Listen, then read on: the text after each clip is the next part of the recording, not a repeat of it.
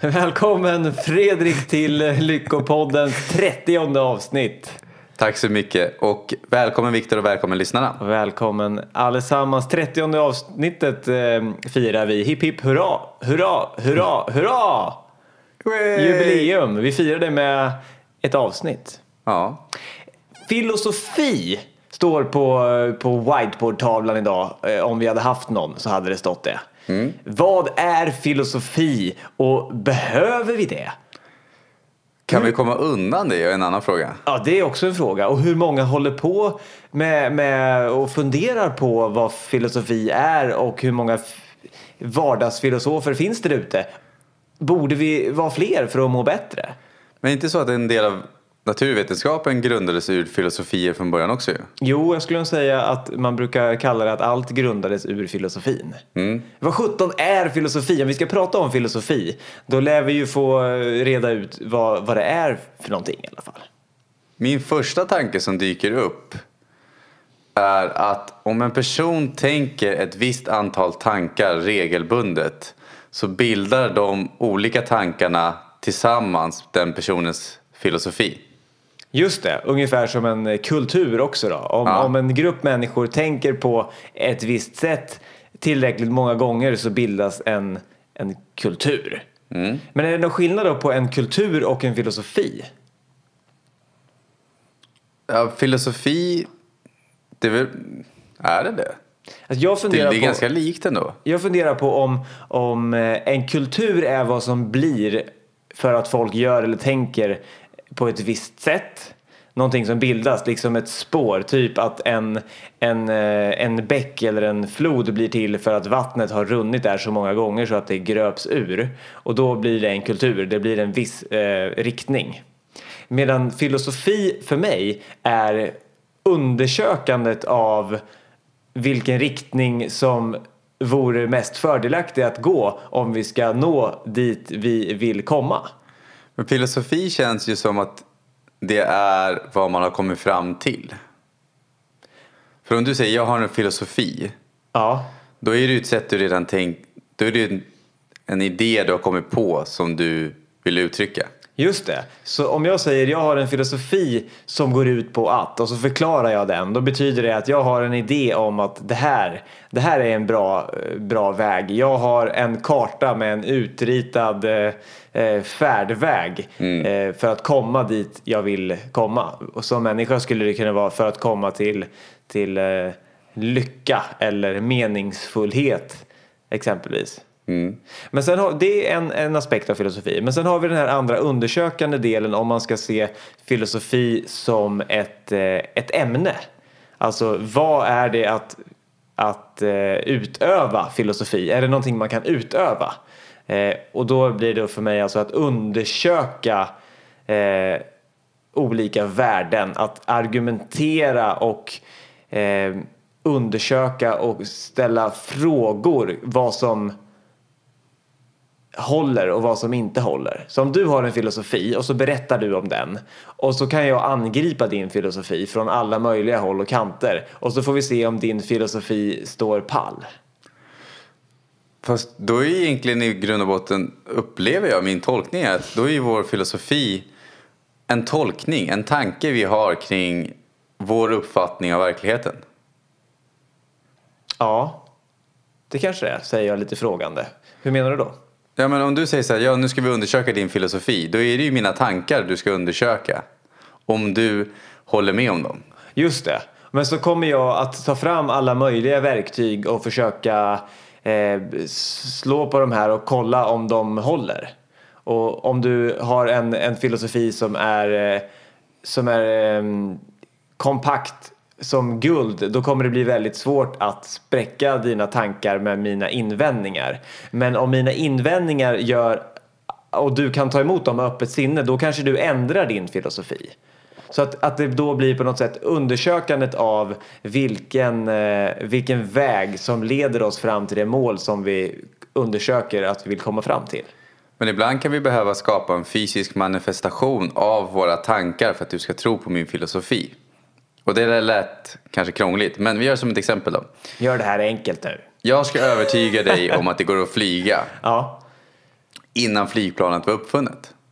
Då kommer ju du kanske ifrågasätta min filosofi och säga att fysisk, vad heter det, fysi, vad kallar man det? Fysiska lagarna. Ja, naturlagarna. Naturlagarna, fysiska lagarna säger att vi har gravitation, du kan inte flyga. Skulle du argumentera emot då. Ja, Men i, då kanske i min filosofi har jag en vision av att det finns andra naturlagar som även underlättar så en fågel kan flyga. Eller liksom, det skulle också kunna göra att ett flygplan kan flyga. Men det betyder ju inte liksom att bara för att du inte tror på min filosofi så betyder ju inte den att den inte stämmer. just det. Men det är väl här vi kommer till, till att filosofi är en vetenskap. För att då, och man kan, filosofi i sig rymmer de andra vetenskaperna. För att om vi ska då ta reda på om, du, om det är rimligt att tro att du kan flyga med din, eh, din modell för ett flygplan som ännu inte är byggt. Då behöver vi undersöka naturlagarna och kanske jämföra med en fågel och komma fram till hur stora vingar har den i jämförelse med eh, Men hur gör man med tyngd. humlan då? Ja, just det. Humlan är en sån där intressant eh, varelse som inte borde så att säga kunna flyga om man ser till eh, de lagarna som vi vet om. Eh, för den har för mycket kropp och för lite vingar liksom. Ja, den har för små vingar jämfört med sin kropp. Och då, men det är lite kul här när man håller på och leker med tankarna då. Ja, man, vi inspireras ju väldigt mycket av djuren. Men det jag tänker med filosofier är att vad jag mer och mer börjar lära mig utefter jag utforskar saker det är att det finns ingen absolut sanning. Vad menar du då? Ja men att Alltså, för så fort vi beslutar oss för att det här är sanningen och det kan inte vara på något annat sätt. Då missar vi ju andra vinklar som kanske skulle eh, hjälpt oss på vägen att kunna skapa ett annat bättre liv. Just det. Vi, vi håller på att måla en tavla och så bestämmer vi oss för att nu är tavlan klar. Och då kanske vi slutar fundera på hur vi skulle kunna ha byggt ut den här tavlan ännu mer. Och på samma sätt så om vi har en fråga och så säger vi nu är frågan löst. Då slutar vi att eh, leta vidare svar och eh, förbättra eller kanske spräcka det där som vi trodde att vi hade kommit fram till som var korrekt. Men du kommer ihåg, jag har också lyssnat på och sett Double Slit Experiment. Den är ju också inom kvantfysiken som visar att beroende på, det är en väldigt sammanfattning här, jag rekommenderar att googla det, Double Slit Experiment på Youtube. Men det är baserat på din intention så avgörs också slutresultatet.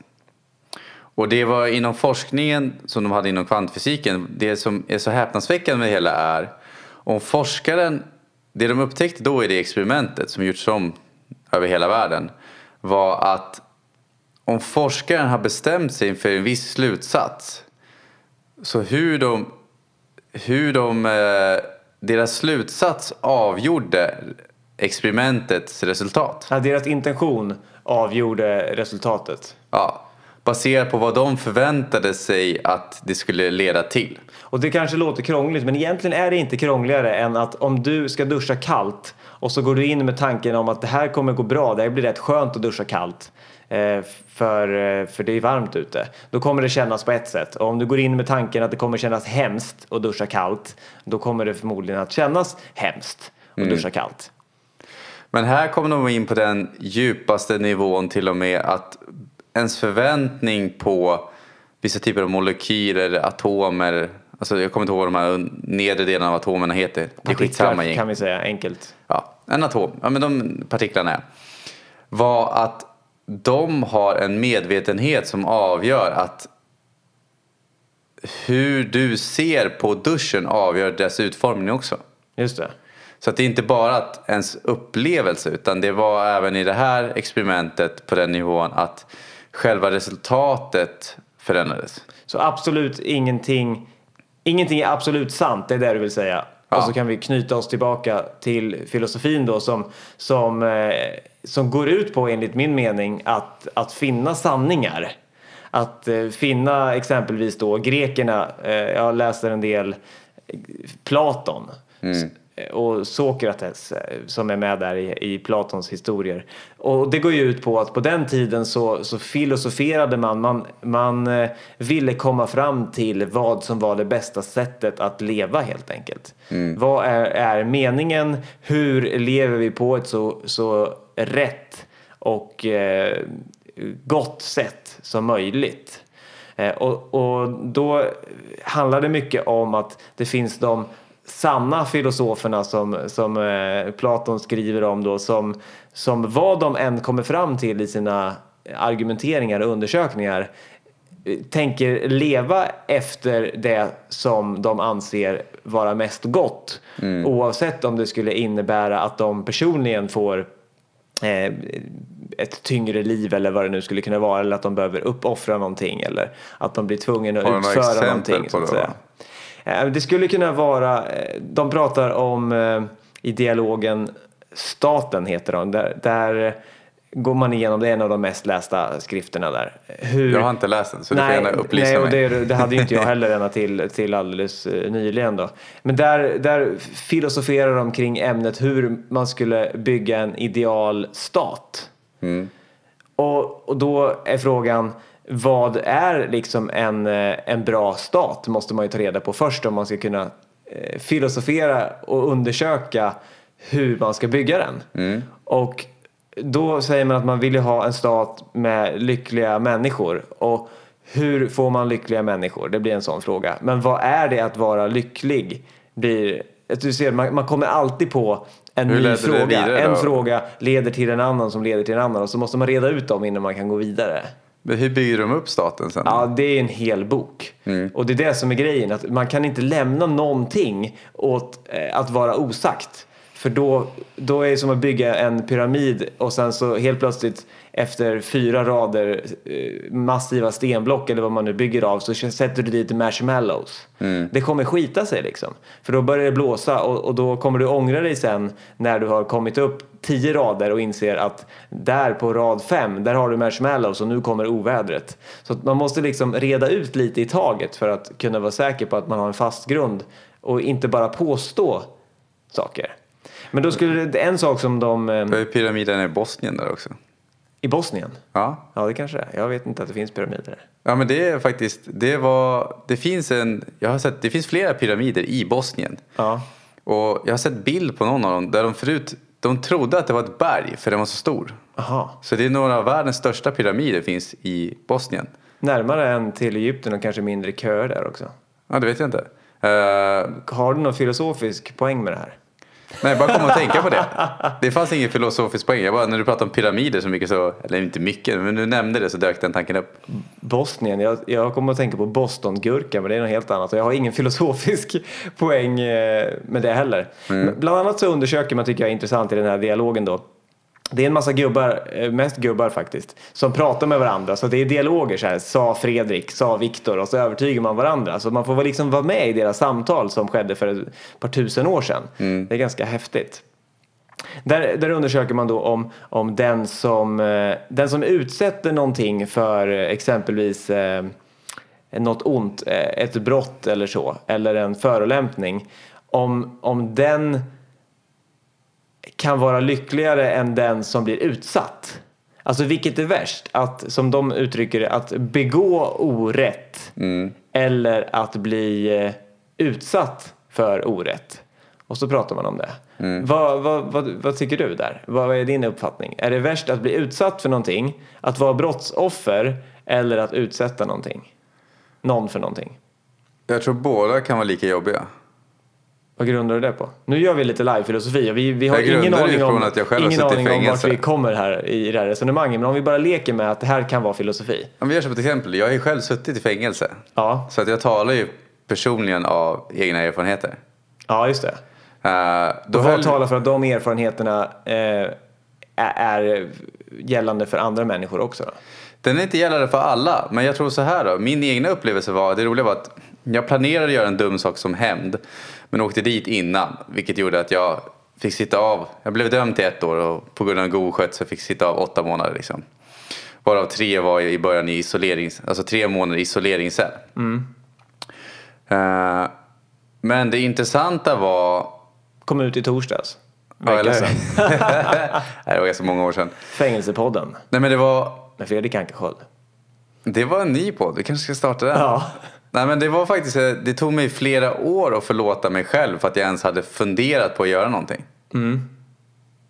Så, så då fick du uppleva sidan av att eh, äv, även om du avbröt den här, det här planerade. Du måste nästan säga vad det handlar om nu när du säger A så får du säga B. Ja, jo men jag, jag hade själv, på den tiden så attraherade jag och skapade omständigheter i mitt liv som gjorde att jag till exempel hade inbrott i lägenheten. Så jag blev av med allt jag ägde och hade precis när jag hade flyttat in. Och jag hade inte lyssnat på min mamma som sa att du ska skaffa en hemförsäkring. Jag tänkte en vecka kan det gå. Ja, nej, det kunde det inte alls det. och och så hade jag massa andra händelser som skedde då, plus att jag inte mådde bra under den perioden. Och då, på den tiden så jobbade jag på med att frakta pengar. Så då tänkte jag liksom, att om jag ska låtsas som att jag blir rånad och tar mina egna pengar. Liksom.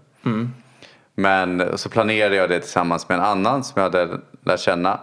Men vi åkte dit innan vi gjorde någonting. Så därför åkte jag dit till förberedelse till grov stöld kallas det då. Just det. Men då, då, om vi ska använda det här exemplet då så får det bli som att då var du den som utförde brott. Ja, Och sen har du varit med om att bli utsatt för brott också ju när du hade inbrott Ja. hemma.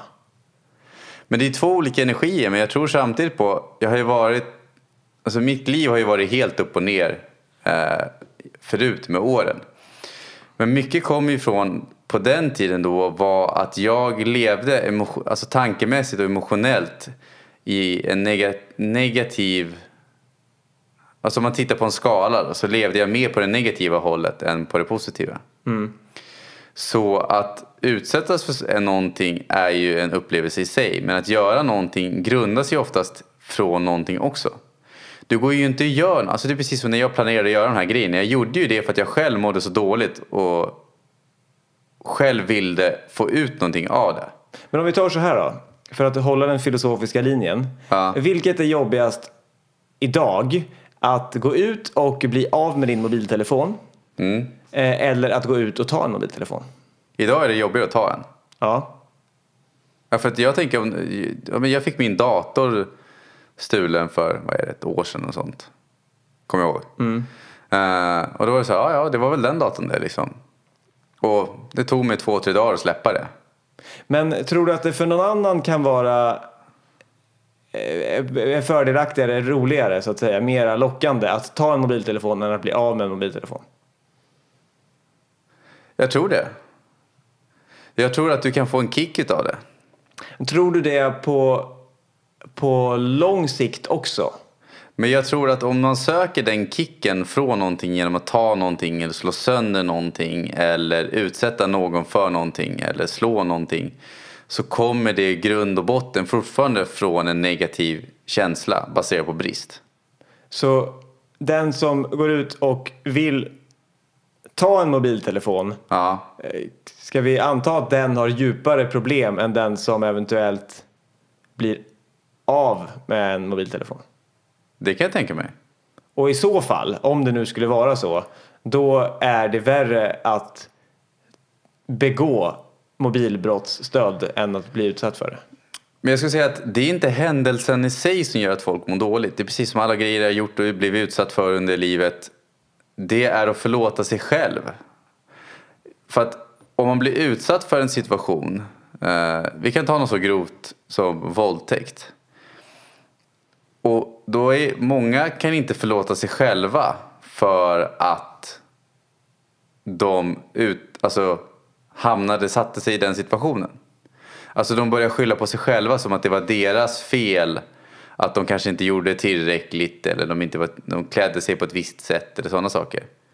Så många gånger så kan det bero på att förlåta både förövaren och sig själv. Och det här vill jag lägga till med förlåtelse är att det betyder ju inte att man accepterar och tycker att beteendet ska fortsätta. Förlåtelse gör man för sin egen skull mer än för den andra. För att gå och vara arg på någon annan och hoppas att de ska må dåligt av det. Det är som att dricka gift och hoppas att den andra ska dö. Just det. Så det, och då tar jag ditt exempel som vi hade uppe här om, här om podden också. Eh, du blev utsatt för misshandel en gång och eh, sen gick du och ältade det där och slog på dig själv så att säga genom varje gång du tog upp och tänkte på det här och tyckte att det var orättvist. Tills du kom på att den här personen slog mig en gång och sen dess varje gång jag tänker på det och tar upp det här igen och är arg så slår jag mig själv gång på gång på gång. Ja, och då är egentligen frågan, vem var snällast mot mig? Personen som gjorde det en gång eller jag som har hållit på hundratals gånger? Men det här, just det är ett väldigt um, vi har ju mycket laddningar kring, kring eh, brottet våldtäkt verkligen då. Ja. Så, det kanske är lättare att, att, ta exemplet där när du bli, blev eh, misshandlad, vilket ju också, även om det inte är sexuellt, så är det klart att det är våldtäkt också. Det är ju våld eh, och ofrivilligt. Men då kan man säga att det egentligen så samma modell där då, att om, om det är så hemskt så att man blir utsatt för, för ett sexuellt övergrepp så blir man utsatt för det en gång så att säga av förövaren och mm. sen är det en process att eh, hantera det som har hänt, att bearbeta det som har hänt mm. för att till slut kunna gå vidare. Och eh, din poäng är då att för att kunna gå vidare på riktigt, ha bearbetat klart, så behöver man komma till punkten då man förlåter sig själv för att det hände eller förlåter sig själv för att jag eh, hade inte avsikt, det här hände och jag vill nu gå vidare för min egen skull. Och också förlåter den. Måste man förlåta den andra förresten? Alltså jag tror så länge du har en negativ laddning så kommer man inte må bra. Alltså mitt exempel brukar jag ta själv för de händelser jag tänker på. Är att om du tänker på en händelse och du inte mår bra av den, då är den inte bearbetad. Just det, så att om jag blir utsatt för en våldtäkt och kan förlåta mig själv att jag gick på den där platsen utan att ha en nyckelknippa redo eller vad det nu kan vara eller utan att prata i telefon eller vad det nu kan vara, gick igenom parken som folk rekommenderar att man inte ska gå igenom. Kan ja. jag förlåta mig själv för att jag inte gjorde det, ja då har jag förlåtit mig själv. Men om jag också har känslan av att jag kan inte förstå hur den här, nu vänder vi lite på könsrollerna, hur den här kvinnan kunde göra det här.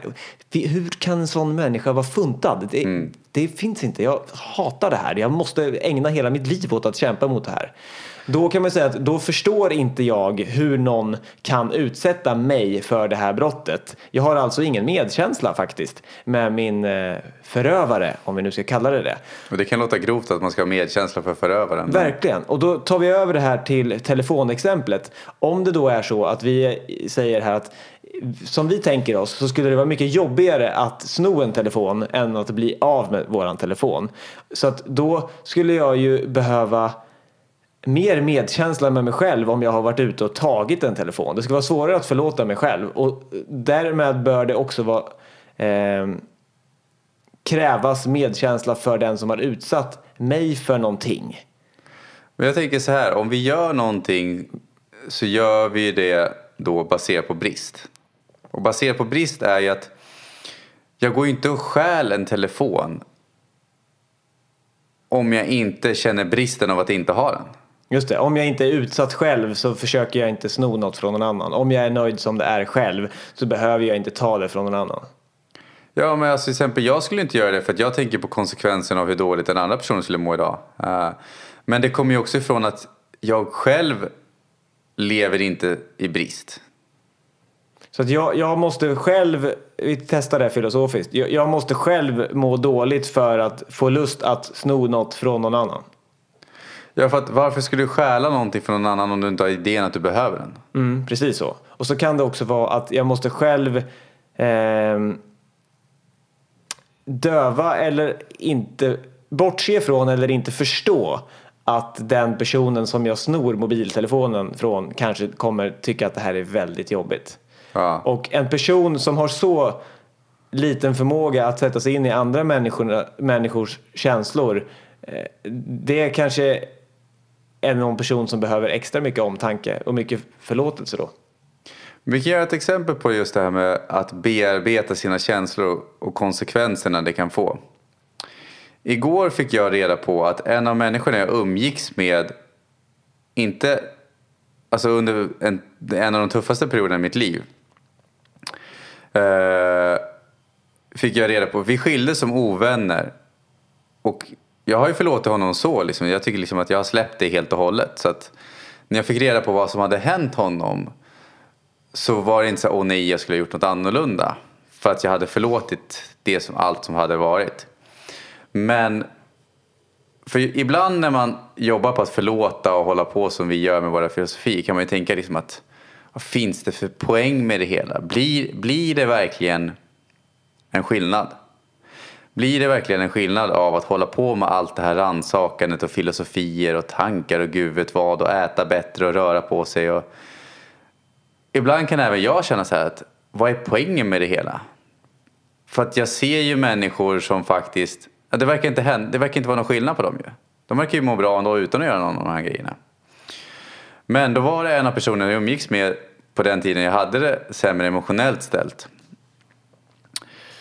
Som hade, han ville så gärna synas och lyckas få tjejer liksom. Och han hade ju, vad jag inser i efterhand, mycket obearbetat emotionellt. Men han började ta steroider och det var flera i min umgängeskrets som gjorde det då. Men jag, tack gode gud, tittade på hur dåligt vissa av dem mådde, både innan och efter. Och insåg att nah, alltså det, det ser vackert ut men jag ser ju hur dåligt ni mår. Så det kan liksom inte, nej det här är nog ingenting för mig. Men nu fick jag reda på att han är, jag tror han är ett år äldre än mig. Och det är bara två, tre år sedan vi skildes åt. Men han har inte bearbetat någon av grejerna, eller han har bara fortsatt på samma spår som vi höll på med när jag valde att gå en annan riktning. Mm. Och nu har han varit tvungen att gjort en hjärttransplantation för hans hjärta hade förstorats åtta gånger i storlek. Oj. Och efter det tror jag han har fått sex strokes och han är 31 år.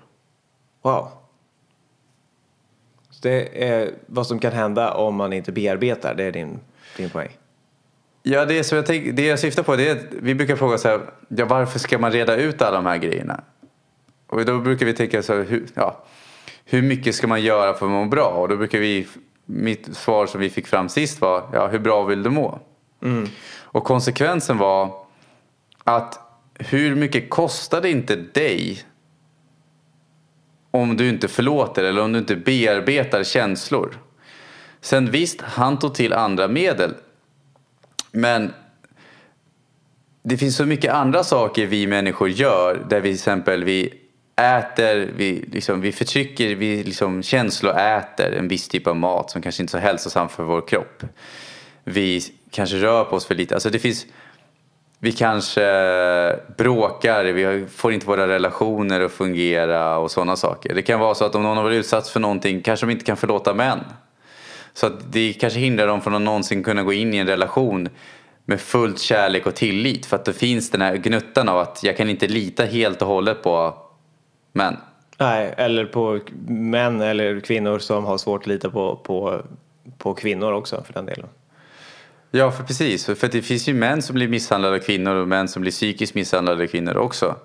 Eh, och vad jag syftar på är att konsekvensen för honom var att han började, jag tänker så att varje känsla börjar med, alltså känslor och tank, en känsla och en tanke kommer ju ungefär samtidigt. En känsla kan trigga en tanke och en tanke kan trigga en känsla.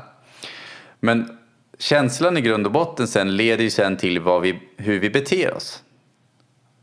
Och hur vi beter oss avgör ju vårt resultat. Mm. Men om du har en person som han i det här fallet som kanske inte mådde bra, hade mycket obearbetat. Han har till och med efter sista stroken, nu fick jag höra, han har tappat talförmågan. Han kan inte ens prata längre. Mm. Uh, och det kan inte vara så kul att vara 31 år och behövt byta ut hjärtat och få sex strokes och tappa talförmågan.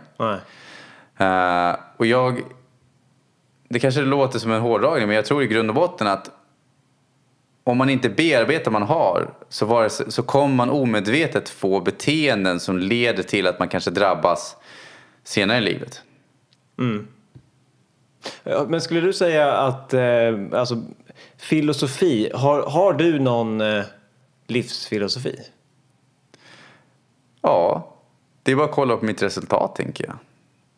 Ja. För min filosofi är ju en samling av mina tankar. Om en samling av mina tankar är min filosofi.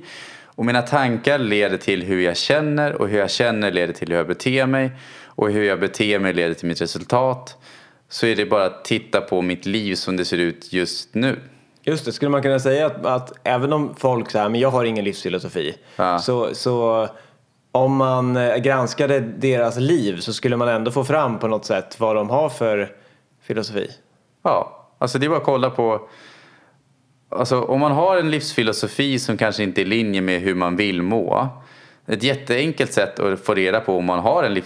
Alla har en livsfilosofi, det tror jag. Fast även om man inte kan uttala den. Även om, man kan, även om man inte kan uttala Man kanske inte har någon uttalad livsfilosofi att det här är min filosofi. Jag tror, Men har man en livsfilosofi då? men om vad är en livsfilosofi då? Ja, jag vet inte, jag kastar bara ut frågan. Men jag tänker att en livsfilosofi om, om vi säger så här, om en livsmedels, livsmedelsfilosofi, det kan man också ha. om en livsfilosofi är medveten så skulle det kunna vara att eh, jag eh, gör alltid det som jag tror, min vision är att göra det som jag tror får mig att må bra i alla stunder och tack vare det så mår jag bra och när jag mår bra så kan jag vara en god människa mot andra. Men om vi, hur skulle du sammanfatta en filosofi? Vad det är för någonting. Ja. En, eh, ett motto kanske. En, eh, en värdering om vad som är viktigt och vad jag prioriterar. Men så kan jag ha en filosofi och om jag lever upp till den är en annan sak. Så, så tänker jag att det skulle kunna vara. Och då, här pratar jag, ja men det här är jag inne på, det kan jag, Jag gör alltid så gott jag kan och det räcker. Det skulle kunna vara en livsfilosofi. Men det här brukar jag dela upp det på inre och yttre tankar. Yttre tankar det är att jag kan säga till dig att Viktor, jag är multimiljardär. Men mitt inre kanske säger att nej, det är du inte. Ja, du, du tror inte på det för du har inte så mycket pengar på kontot liksom. Och därför har jag delat upp det i yttre och inre. Men ja, då är, så måste vi i så fall ställa oss frågan om eh, om vi pratar om vad en livsfilosofi är utifrån ett helhetsperspektiv där ditt undermedvetna är med på noterna eller om, om, en, om vi håller oss till att en livsfilosofi är det som du redan kan tänka klart kring och uttrycka. Jag, tror inte, jag tänker mer att det yttre är ju egentligen vad vi skulle vilja ha för filosofi. Och det inre återspeglar resan vi behöver ta för att komma dit. Ja, men jag tänker ett företag som, som sätter upp en vision om eh, Sveriges, ta regeringen då, Sverige sk- ska vara i framkant i miljöutveckling och vara fossilfritt om 40 år, typ. Ja. Eh, Att då sätter man upp ett, ett mål som blir som en filosofi, en vision. Och eh, sen så kommer det inte bli så bara för att man har satt upp det utan man måste arbeta mot det. Men då har man en måttstock att jobba ifrån så att när man kommer till en situation där man inte vet hur man ska handla då kan man ta upp sin lilla filosofi och eh, försöka agera och göra sitt bästa utifrån den. Då kommer jag till att man, det kan vara bra att ha en känslomässig koppling till sin filosofi. Som, är pos, alltså som är positivt laddad. Då. Ja men det tror jag också. För Men det är hur vi ska förverkliga vår filosofi. Men behöver vi inte ha en filosofi först? Jo, men det är där som är filosofin är ju en... Om, om vi säger så här, vi behöver en filosofi, då behöver vi tänka ut någonting. Men skulle inte det kunna vara så här, vad är viktigast, om vi funderar på nu för att kunna formulera någon filosofi eller för, med våra lyssnare här. Skulle ett bra sätt att komma igång och fundera på vad man har för filosofi, för man kanske har en som du säger, undermedvetet, omedvetet, eh, men man har inte formulerat den. Så att om man vill göra ett experiment och fundera på vad är min filosofi egentligen? Skulle man kunna börja med att säga, vad är meningsfullt i mitt liv? Skulle det kunna vara svaret på den frågan, blir min livsfilosofi? Eh, vad är meningsfullt i mitt liv? Eh, att, att må bra och eh, känna kärlek till mig själv och andra. Då är ju kärlek min eh, filosofi. Ja. Och då kommer ju jag behöva ställa mig frågan i alla val jag gör. Så gott det går. Vad vore kärlek i det här valet? Vad skulle kärleken göra Kan du, i se, den här kär- situationen? kan du se filosofi som en vision då, eller? Ja, jag märker det när jag pratar att, att det går ihop mycket med vision. Undrar om det är utbytbart. Det här är ju bara min subjektiva eh, tanke kring filosofi som dyker upp här och just nu. Så det finns ju inte rätt och fel. Men jag märker att jag drar lite åt det hållet. Fast, fast då vill jag också lägga till det här som jag var inne på innan. Att, att filosofi är för mig också ett ämne som är just det vi håller på med just nu. Att sitta och reda ut eh, vad filosofi är eller vad en livsvision är för någonting. Att, att med argumentens och logikens hjälp försöka komma fram till slutsatser som, som vi inte kan slå hål på. Undersöka saker och det är det som gör det till en vetenskap. På samma sätt som man kan undersöka vad ett ämne är eller hur någonting reagerar tillsammans med något annat så kan man undersöka om eh, om, om min eh, vision att jag vill vara kärleksfull fungerar. Eller hur ska jag kunna vara det? Då blir det ett filosofiskt samtal kring det. Men så, alltså jag kommer ju mer, men du är ju inne på vision, men då är det ju egentligen reflektion och tankar kring någonting. Ja. Men att man hela tiden vill, vill eh, ta sig framåt för att kunna komma vidare och bestämma sig för någonting. Men måste det vara filosofi? Om någon säger sig jag har den här filosofin, då låter det ju redan som de har bestämt sig.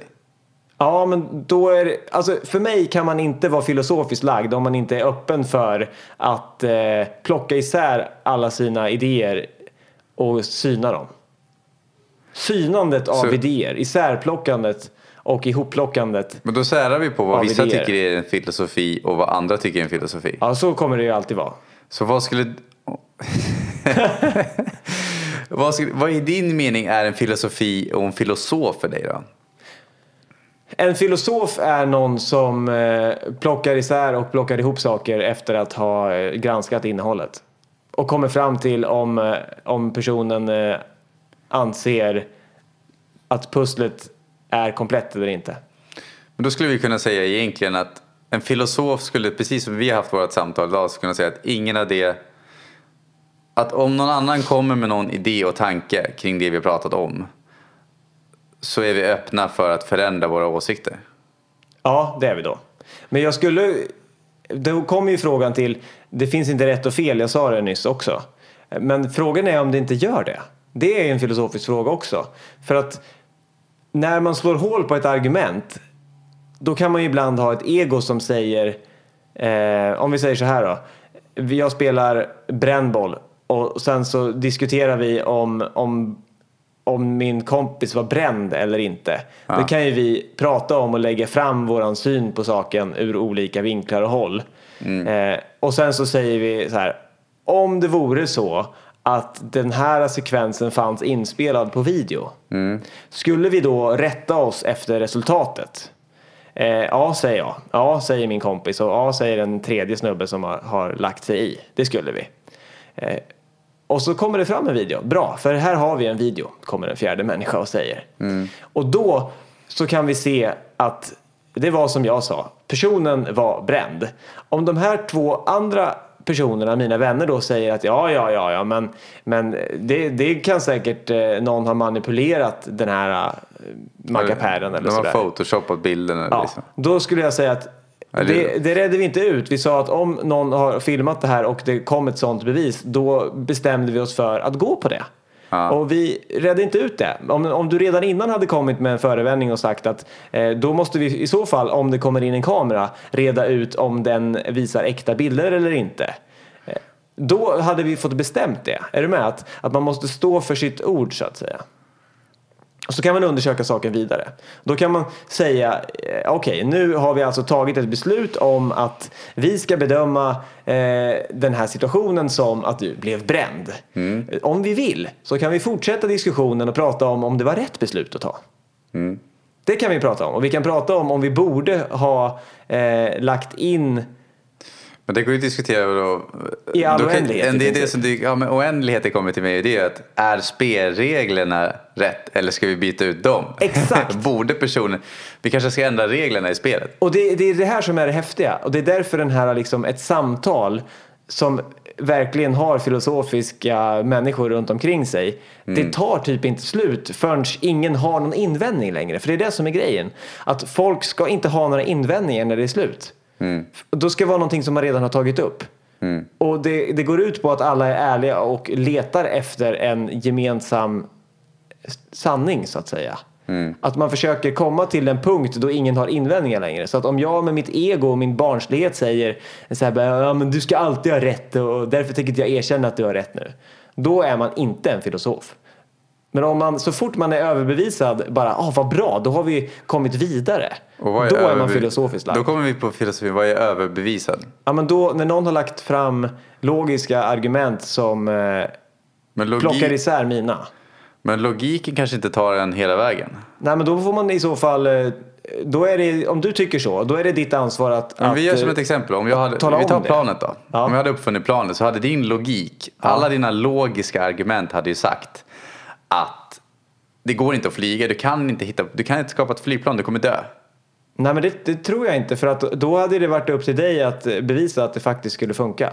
Ja. Då hade du fått lagt fram varför du tror på att det ska funka. Om du inte kan lägga fram det, då vet ju inte du varför du tror på det och då är det inte rimligt att säga att du vet att ditt flygplan kommer att lyfta. Men jag kanske har en idé om att mitt flygplan kommer lyfta. Som The Wright Brothers, de var ju cykelmekaniker liksom. Ja. De hade ju en så tydlig vision om att mitt plan kommer lyfta, vi kommer hitta svaret. Ja. Men om du skulle komma mitt i deras process och fråga, ja, vad har du för bevis? Ja, vi har inga. Men vi behöver inte det, för vi har tilliten till att det kommer gå. Vi kommer hitta lösningarna. Men vi kanske inte har dem just nu när du frågar bara. Nej, och då skulle jag säga okej, då vet jag hur läget ligger. Ja, För jag skulle inte som filosof hävda att du måste veta någonting som du inte har kommit till den punkten. Jag skulle bara konstatera att så här är det nu. Fortsätt bygga ditt flygplan och så tar vi det här samtalet en annan gång. Så en men då, då får man inte döma som filosof också? Nej, man, det, det är det som är det coola. Det är en konst i att vara stringent, att vara eh, rationell och att inte tolka in någonting annat än det som sägs. Att hålla sig till den röda linjen. Ja. Och Och vad är inte lämna någonting åt slumpen.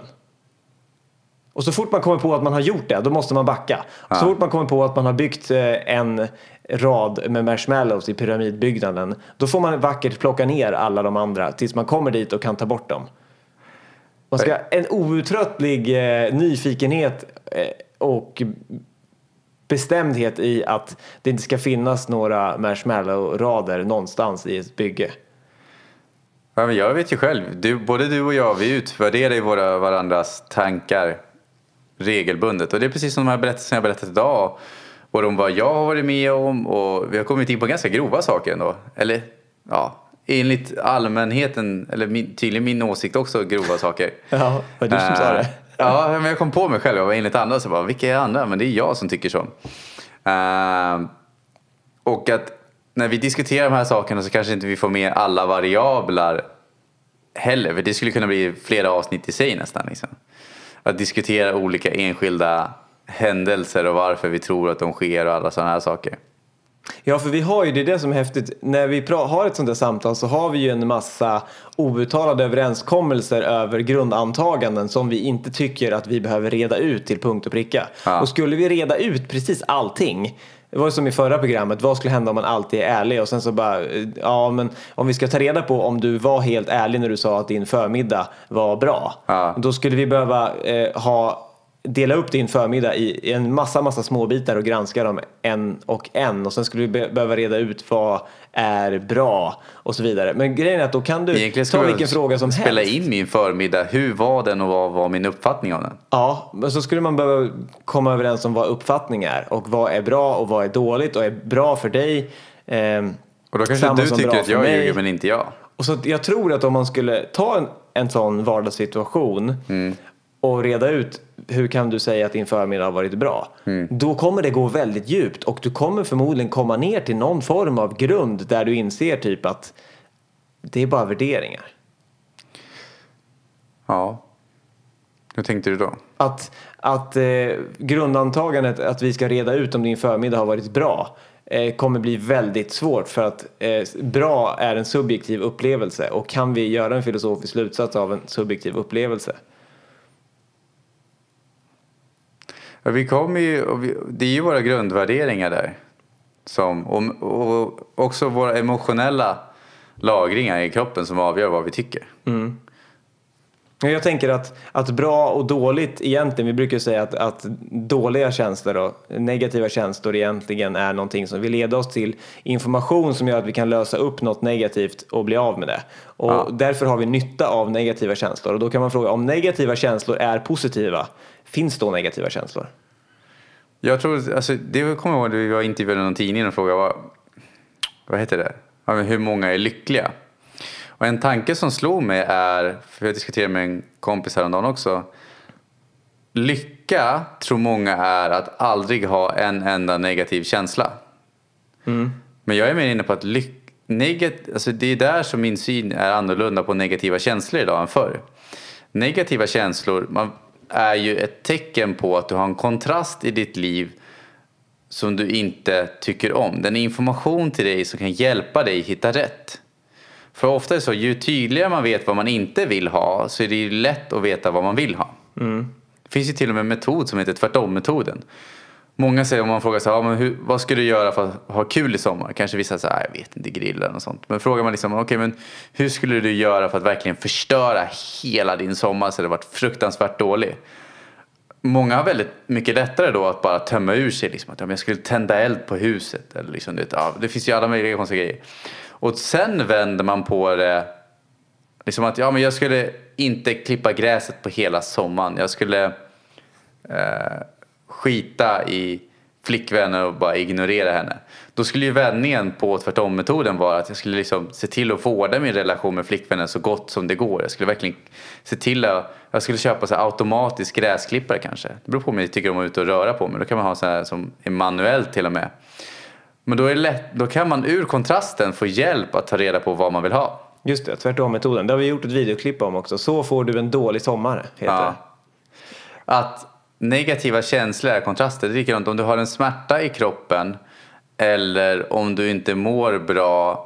Alltså fysiskt, psykiskt, emotionellt. Alltså det, all, det flyter ihop lite nästan med tiden också. Men så är det indikationer till dig på att du gör eller tänker någonting eller liksom, som inte är bra för dig. Och istället för att klaga på den negativa känslan undersöka vad är det den vill säga mig. Skjut inte budbäraren helt enkelt. Och, Ja. och den negativa känslan kan göra att du kan lösa upp den och komma på något annat som kommer ur kontrasten. Från den negativa upplevelsen kan något positivt lyfta fram.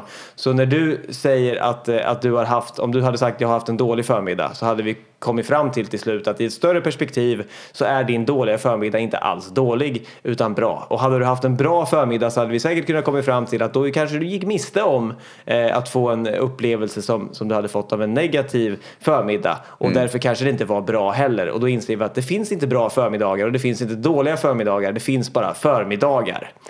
Eh, Och det skulle kunna vara en, en så här, är vi nöjda där? Det känns så.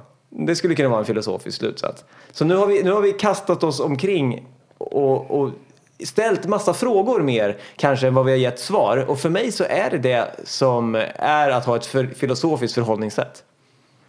Det är kanske det som är den bästa sammanfattningen. Att filosofi är till viss del, att vara filosof i alla fall, är att inte förvänta sig att behöva ha alla svaren utan undersöka dem. Och att alltid vara öppen för att gå så många lager som man behöver för att eh, känna sig eh, nöjd. Och jag skulle ändå vilja komma till det här att är det så att det har ju mycket med ens värdering att göra. Ett enkelt sätt att få reda på den, jag skiljer, jag skiljer lite på att du kan ha en filosofi som du vill leva efter och du har en filosofi som du lever efter. Och att få reda på, det bästa sättet att få reda på vad är det för filosofi du lever efter? Jo, det är genom att kolla på ditt resultat. Hur är dina relationer? Hur är din ekonomi? Hur är din hälsa? Vad är dina prioriteringar skulle jag vilja, kan man förfina det till det? Kanske? Ja. För att det som jag säger mig prioritera i mitt liv, är det verkligen det som jag prioriterar? Det en har en- det har ju med ens värdegrund att göra. Ja, men, men, men det är en bra fråga att ställa sig som jag vill skicka med just. Är, så här säger jag att jag vill göra. Och så här säger jag och påstår jag att jag gör. Men gör jag det? Hur ser det ut? Finns det en skillnad mellan det jag säger och det jag faktiskt eh, gör? Och i så fall varför? Men det får jag tacka för dagens program och önska er lyssnare en fantastisk vecka tills vi hörs igen. Ja, tack ska ni ha för att ni är med oss. Ja, tack så mycket. Ha det Hej, gott. hej, hej. Hej hej!